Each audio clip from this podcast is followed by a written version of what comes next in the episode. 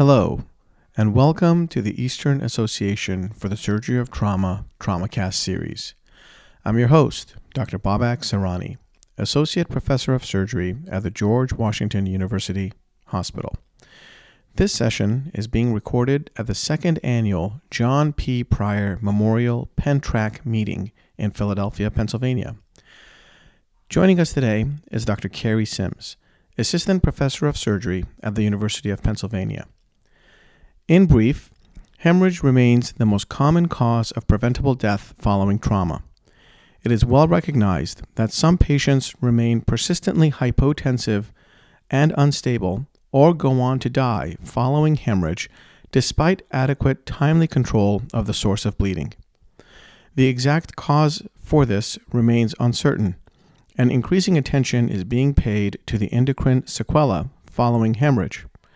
Dr. Sims has dedicated her basic science and clinical research to investigating what she refers to as the vasoplegia of hemorrhage, and we will be discussing these points with her today. Uh, let's start by asking you how you even came upon this topic. Um, well, I think as most uh, research topics uh, occur, I came about it at the bedside, at the patient's bedside. Um, I was a, a first year fellow in the intensive care unit at Penn. And we had the typical patient who was in a multi, um, uh, multi-trauma, in a motor vehicle crash, broken pelvis, open abdomen, uh, liver laceration, and he had gone to the uh, IR and the OR uh, for embolization and came up to the intensive care unit where he became progressively more unstable. So uh, we thought maybe he was bleeding again, despite the fact that his hemoglobin had remained stable. His blood pressure was dropping. We got started on pressors. Uh, and we sent him back to IR where they didn't see anything. He was completely uh, uh, hemostatic. Um, nonetheless, he came back to the, um, to the ICU and remained quite unstable. And we were progressively going up on our levophed to about 20. He was stopped making urine. Uh, and I decided that I would put in a swan. And I know that swans are in our ICU sort of a four letter word. Um, but we put in a swan nonetheless, and the uh, systemic vascular resistance was extremely low, was somewhere in the 400 range. Uh, so he looked all the world like he had sepsis. Uh, and I thought, you know, I, have never heard of that being described so early. Is this what's going on? Um, and so we had been using a lot of vasopressin for septic shock, uh, and we uh, decided that we would put him on uh, some vasopressin. And lo and behold, I put him on uh, 0.04 units of vasopressin, and his levophed started to come down. He started to make urine. He looked fantastic. I was like high-fiving, high-fiving my residents and I was extremely pleased with myself, as all first year uh, fellows are in the intensive care unit. Um, and then uh, Dr. Pryor came in the morning, and uh, uh, he was not so pleased that I was treating a trauma patient who had suffered hemorrhagic shock with a pressor. Uh, and uh, under no uncertain terms, let me know that that was not appropriate, that I was reckless, that I clearly did not know what I was doing, and that I needed to go back to the literature and uh, provide some support for my reckless behavior. He was insightful. He was. Um, so I, I, of course, was very, uh, my, my feelings were extremely hurt at the moment. Uh, the patient was doing well. Um, and, but I did go back to the literature, and I think that, that was a, you know, a, a wise thing to do. Um, and there were several case reports of using vasopressin in order to treat intractable hypotension following uh, hemorrhagic shock. And there was this really wonderful article by Morales and Landry in uh, Circulation 1999. Uh, and in this article, they talked about two patients who had had um, hemorrhage from variceal bleeding, uh, and that both of these patients went on to uh, uh, get banded but continued to have very low blood pressure. Uh, they were resuscitated. It was clear they were not bleeding anymore. Uh, they started on pressors, and because it was Landry, they started those patients on vasopressin, and lo and behold, the patients did well as well. Um, so they took it back to the lab, which is the next thing you want to do, and um, they did a very interesting study in which they looked at mongrel dogs. Uh, they lined up the dogs, um, bled the uh, animals down to a mean arterial blood pressure of 40, let them passively bleed to maintain that, let the animals um, passively take up the, um, the shed blood, then started to actively resuscitate them. Uh, and the, um, they required um, pressors at some point. point, and the only pressor that would actually return their blood pressure to normal was vasopressin. And when they looked at the vasopressin levels, at the initiation of the shock, they were extremely high in the 300 range. But at the time when they started to require vasopressors to support their blood pressure, their le- levels had dropped to 23 picograms per milliliter. So it suggested that during this whole resuscitation or this whole hemorrhagic shock, that the animals were in fact becoming vasopressin, vasopressin insufficient. Uh, and I wondered if that was happening in humans and our trauma patients as well. So we set off this whole uh, collaboration with uh, the trauma team and the ICU nurses to look at this issue. All right, so let's go down that road. Mm-hmm. Um, what happened and are vasopressin levels diminished in the human following hemorrhage? They are, uh, in fact, they are diminished. So we uh, enrolled 21 patients over the course of six months. Um, and these patients were all patients who came in with presumed hemorrhage. They were all hypotensive and received blood products before going to the operating room or the, uh, the IR suite. And what we found was that when you arrived to the um, trauma bay you, and you were bleeding, your vasopressins were levels were very high. They were 20, 250 um, to 500, uh, so they were very high. However, despite ongoing bleeding and the need for blood products, crystalloid, and pressors, um, vasopressin levels actually fell uh, to less than 10 um, over the course of 12 hours in, in half of our patients. Um, so I, they do develop a relative vasopressin deficiency, uh, and I think that spawned this whole uh, project to look at whether or not treating uh, hemorrhagic shock with uh, vasopressin early during the course of resuscitation would be advantageous. And so that brings you up to your clinical trial now. Uh, let's discuss the study design. Where do you stand? All right, so the, um, there are two other uh, studies that have looked at vasopressin in terms of resuscitating patients uh, that I feel compelled to sort of mention at least. The first one is um, in Austria with Dr. Wenzel, and his model is slightly different. He's really looking at patients who are uh, catastrophically hypotensive, and they, they, will give them three doses of 10 units uh, of vasopressin as the resuscitation. They're still ongoing and enrolling patients, and they've only enrolled 30 patients, I think, in the last three years. Uh, so, a very difficult study to actually do. The other one was um, Dr. Cohn's study in, in UT Southwestern. Uh, and he enrolled 78 patients, in which half of them were randomized to receive saline and the other half were randomized to receive vasopressin. They got a four unit vasopressin bolus followed by 0.04 units per minute, in addition to 200 mLs of uh, saline over five hours. And, and although that study was not powered to look at mortality, they did in fact find a mortality difference. The patients who received vasopressin had a mortality rate of 13%, whereas the patients who received normal saline uh, was 25%. So though it wasn't statistically different, the, it wasn't powered to look at that. Uh, so our study is slightly different. Um, patients who come to the University of Pennsylvania will be enrolled under exception from informed consent for emergency research. Uh, and they will receive uh, a four unit uh, vasopressin bolus followed by 0.04 units of vasopressin um, per minute uh, for 48 hours. Uh, should they receive, uh, they have to require six units of blood product, not just blood packed red cells, but six units of blood product, and they will be qualified to be enrolled in the study using exception from informed consent. And what's your endpoints? Our endpoints are looking at uh, blood product usage over the, the, the uh, first seven days uh, and complications. It's not powered for mortality either. Now, what if the patient resuscitates more quickly? Can you titrate the vasopressin, or are they obligated to complete the course? They, you can titrate it, in, and there's actually titrated, uh, unlike the previous studies, it's titrated to a mean arterial blood pressure of 65. Uh, and you can turn it down and you can turn it up to 0.04 units to maintain that mean arterial blood pressure of 65. Um, and I think that's actually really important because vasopressin only works in patients who are vasopressin deficient. If you give vasopressin at the 0.04 unit level uh, to normal healthy volunteers, it doesn't increase their blood pressure at all. Nor does it increase the blood pressure in patients who have high vasopressin levels. So, for example, patients who have cardiogenic shock, their vasopressin levels will be very high. So giving them additional vasopressin is not going to be helpful and will not improve their blood pressure. Vasopressin only works as a pressor when patients, at the 0.04 unit, I should say, 0.04 unit level, um, when patients are actually vasopressin deficient. Now, vasopressin obviously is made in the brain. Mm-hmm. So, are you enrolling TBI patients? No, uh, traumatic brain injury patients are actually excluded if they require neurosurgical intervention or a LICOX. So that's the reason for exclusion is just because it confounds? Because of, because of the compounding issue with the, with the vasopressin, absolutely. There's also some concern that if you give vasopressin, at least in animal models, if you give vasopressin to patients who have traumatic brain injury, you may actually increase the water uh, content in the brain and increase swelling. Um, it hasn't really been borne out clinically, but it certainly has been shown in some animal models to be um, deleterious.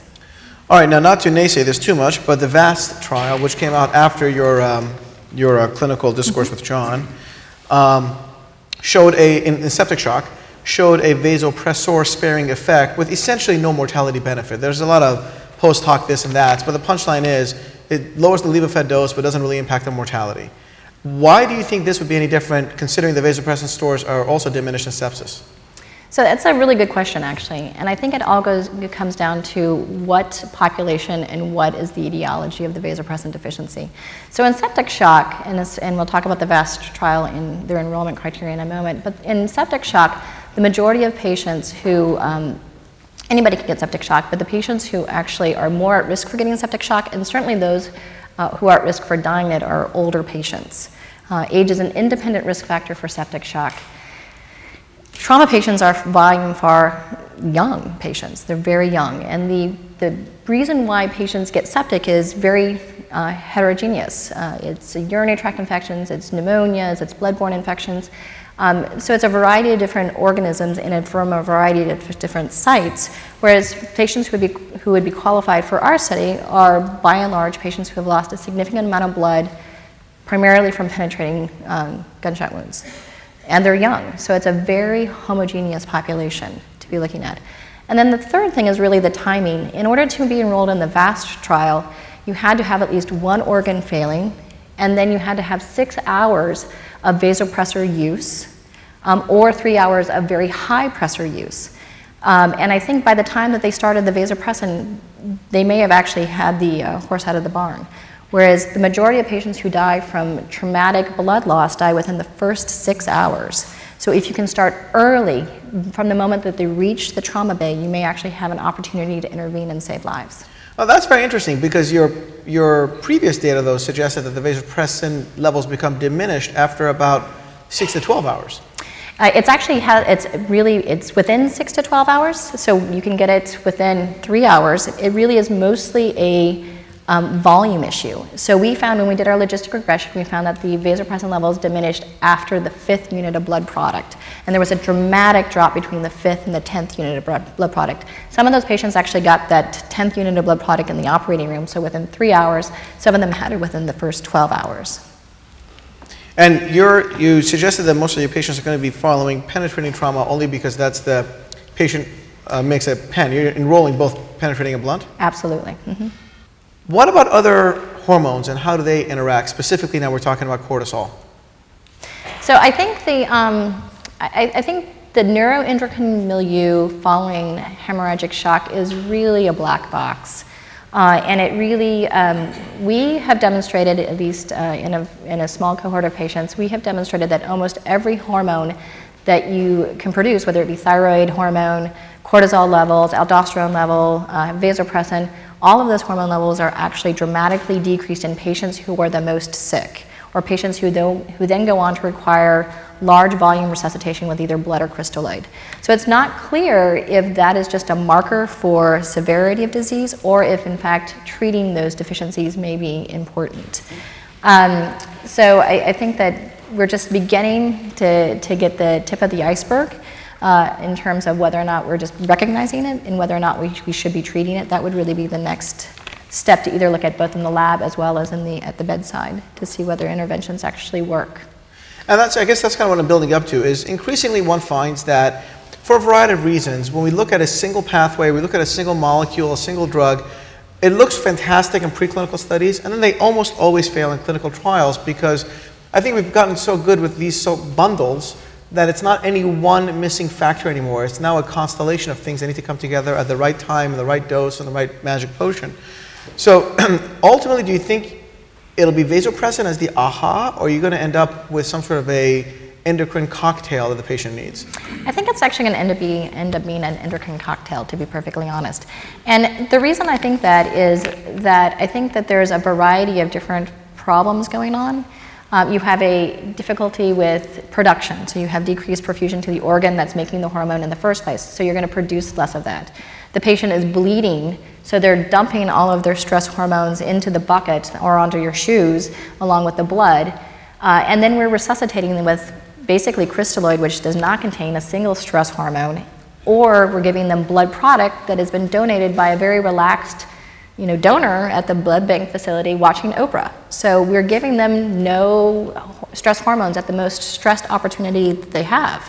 Additionally, I think that we uh, somewhat kick ourselves in the um, adrenal glands uh, by giving patients etomidate, uh, for example. So we know, um, both in our cohort as well as in other, other um, investigators have shown that severely injured trauma patients come in with very low cortisol, level, cortisol levels, and then we give them etomidate, which is also known to decrease the synthesis of cortisol.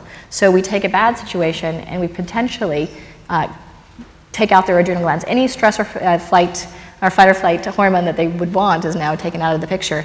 And if you go back to Annane's data, in which they looked at um, looking at uh, stimulating patients uh, uh, for cortisol levels, um, they actually had to stop mid, not even mid, probably a third into the study, and exclude all patients who had gotten etomidate. And they excluded them because the patients who got etomidate, who then did not go on to have cortisol supplementation, ended up having a much higher mortality.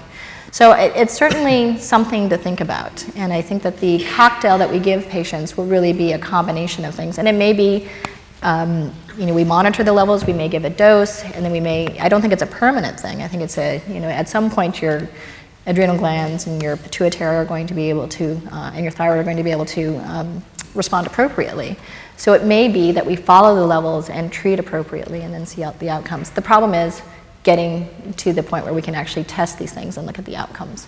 Well, it's an interesting point you bring up regarding etomidate because I've kind of, you know, always believed the animal data. I didn't know what to do about the human stuff. And uh, back when the country finally ran out of etomidate for a couple of weeks, we were forced uh, at George Washington to, to alter our RSI. And so we went to propofol, quickly realized that we had no adverse events whatsoever and have never gone back to etomidate since. And uh, we'll be looking at outcomes related to that and hope to get a, um, more uh, scientific publication out of it. But there may be something there that, mm-hmm. you know, if, if it may hurt, then why bother using it when other safe options are available? Yeah, and I, think, I certainly think that, uh, I think it was Hildreth in the Journal of Trauma probably about three years ago uh, looked at at least, uh, they had a very short, small cohort. Again, that's, that's the other problem is that you, all these little small centers have very small cohorts. We need to like band together and, you know, do some meaningful studies.